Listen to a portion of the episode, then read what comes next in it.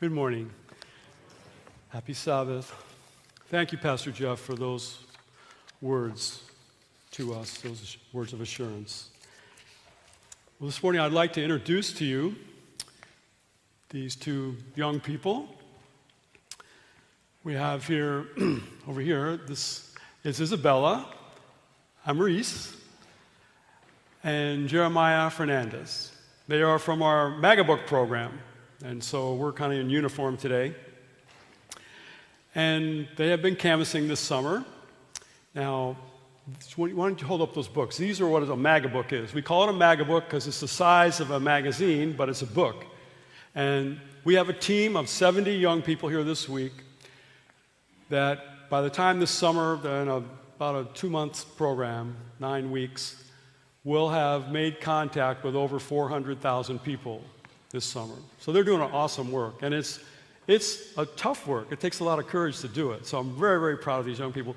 I just want to, I'll start with you, Isabella. You met, um, you went into a, a, lawyer's office, is that right? So can you tell us about your experience? What happened? Okay, it was about. Yeah.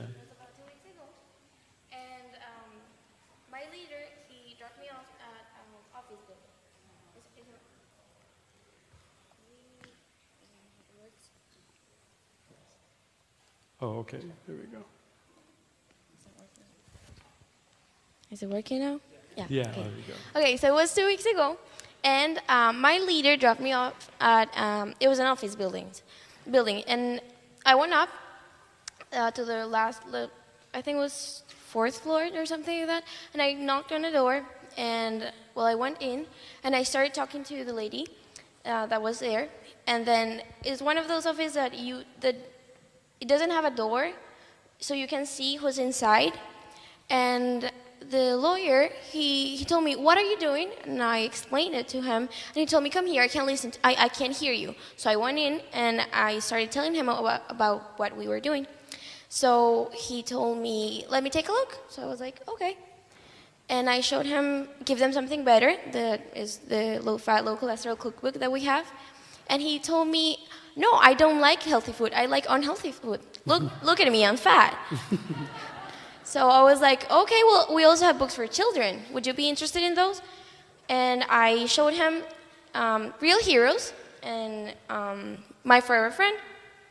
And those are about Jesus and the Bible. And uh, he told me, okay, how much for this one?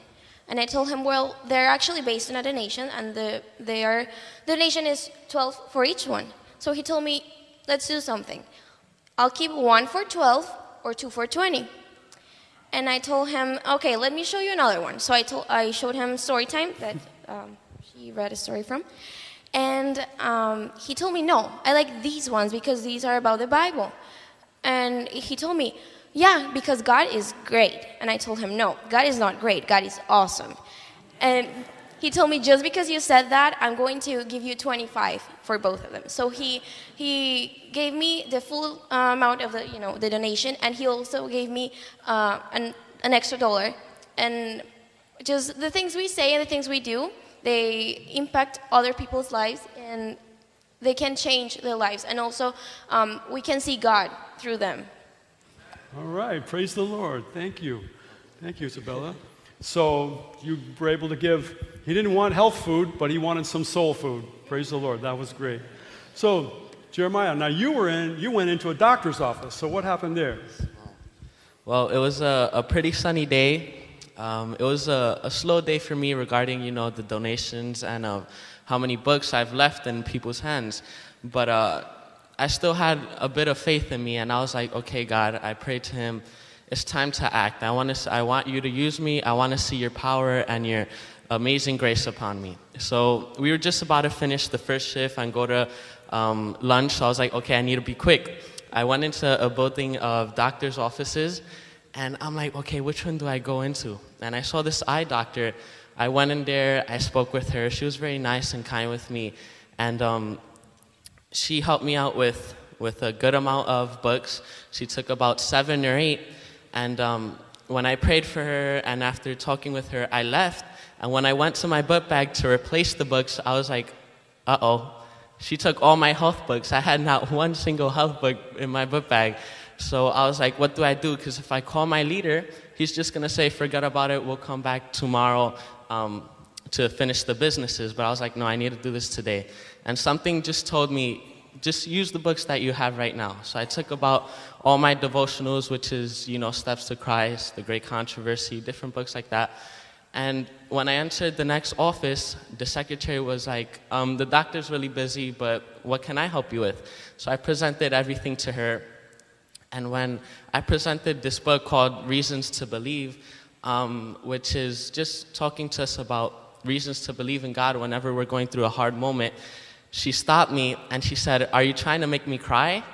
And then she said it with a serious face. So I was kind of stunned, and I'm like, um, Not really, ma'am.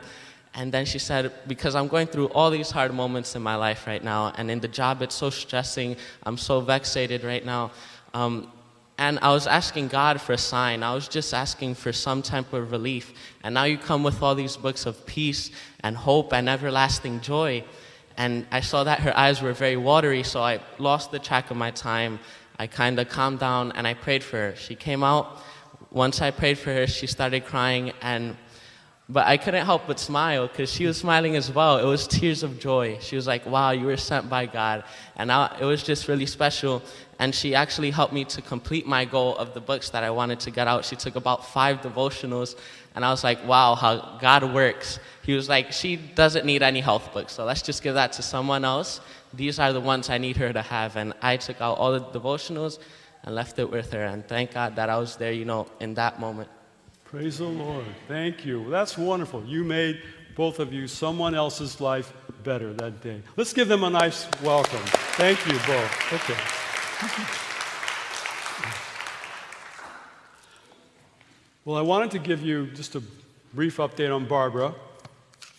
As you know, she took a fall a week ago at Vacation Bible School here on Friday and we discovered we, she did break her humerus bone in her right shoulder. So she's been managing the pain and getting better. She's not going to have to have surgery, but she has to have some physical therapy. So I know she's getting better because she can't write, but she can text, and she's texting me all the stuff she wants me to do. So I know. so that's that's happening. So, but anyway, we want to thank you for all of your prayers and your, and your support. So thank you so much.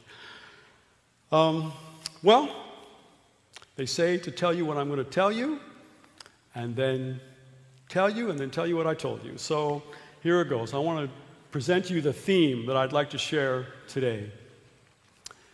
In thinking about the exodus of God's people out of, out of Egypt, I want to compare that to our Exodus and into the heavenly Canaan and some of the basic instructions before leaving.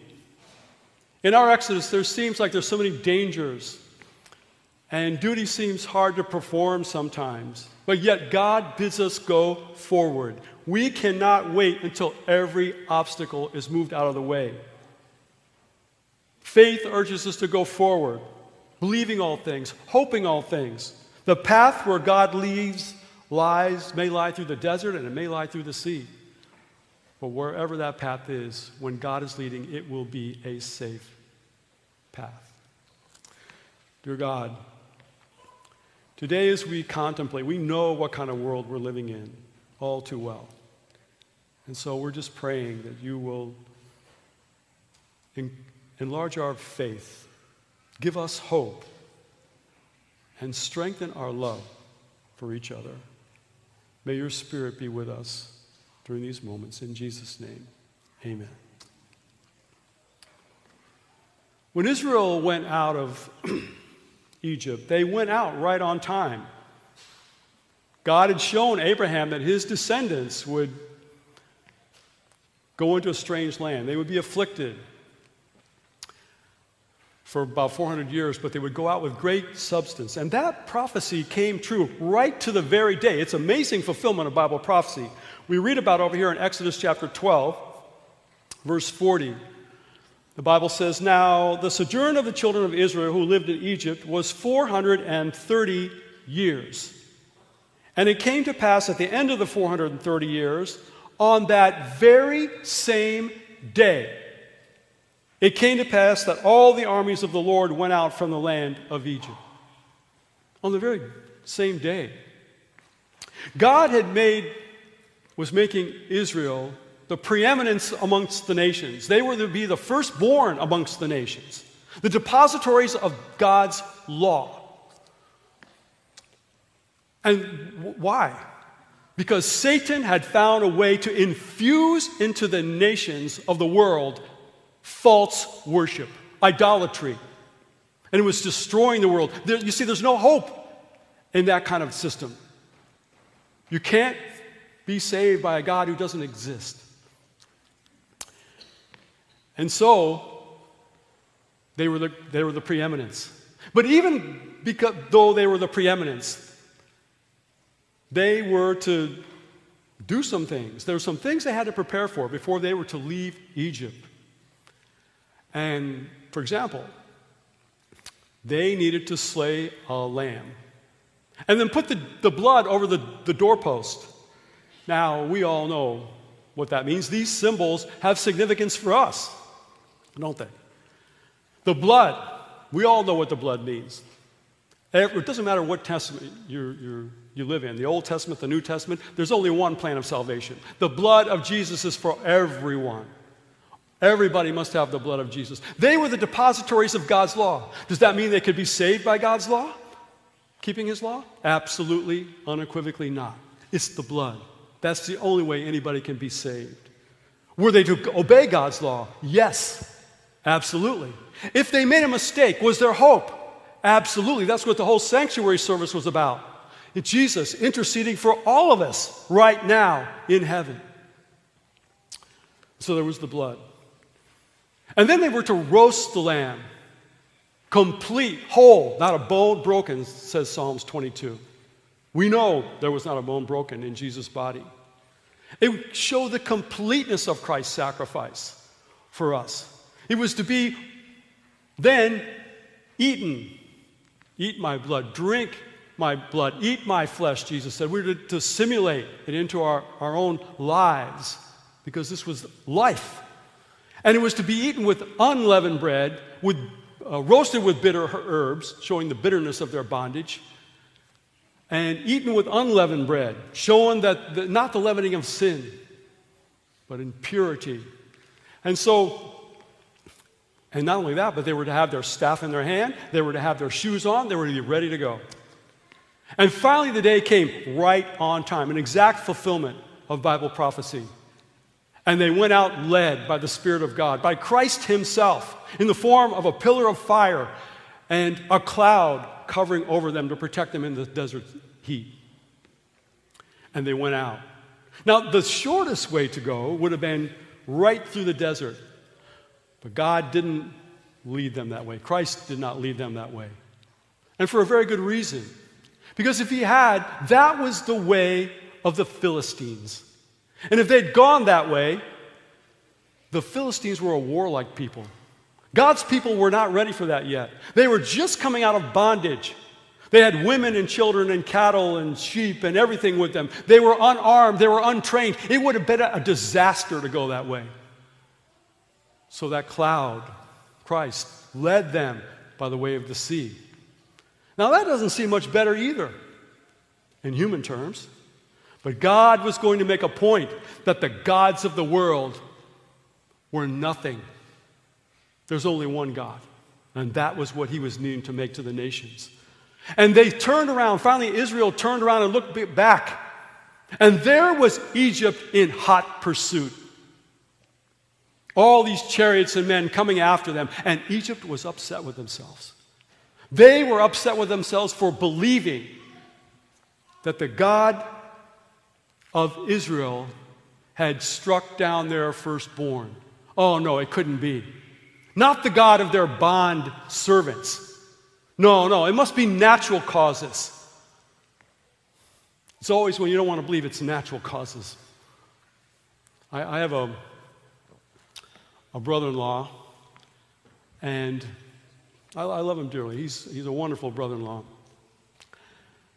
And very successful. He knows the Bible, but he is devout evolutionist. I mean, that's just the way it is. There is no discussion. It's just the way it is. And I've been through those discussions before, you know, and it really doesn't go anywhere. He even got me a subscription to Science Magazine. He was so determined for me to understand this. And, but, but he said to me one day, he said, Les, you know, there's only one problem. The evolution is the way it is, but there's only one problem with the theory. He said, first of all, all that creation stuff, that's just for the, uh, to placate the mindless masses. That's what that is. But he says, there's only one problem with the theory. We don't know where the Big Bang came from.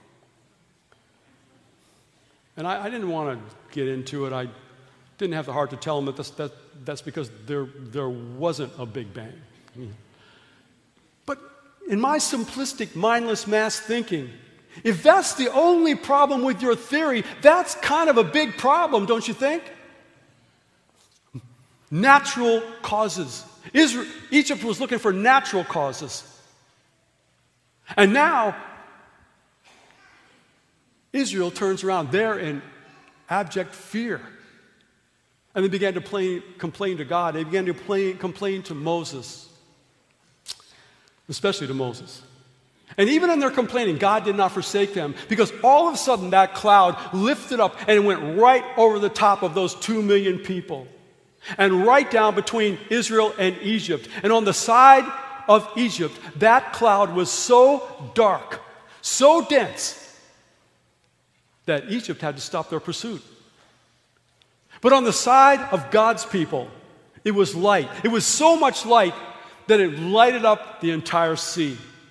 And then God spoke through Moses, and he said these words in Exodus 14, verse 13. And Moses said to the people,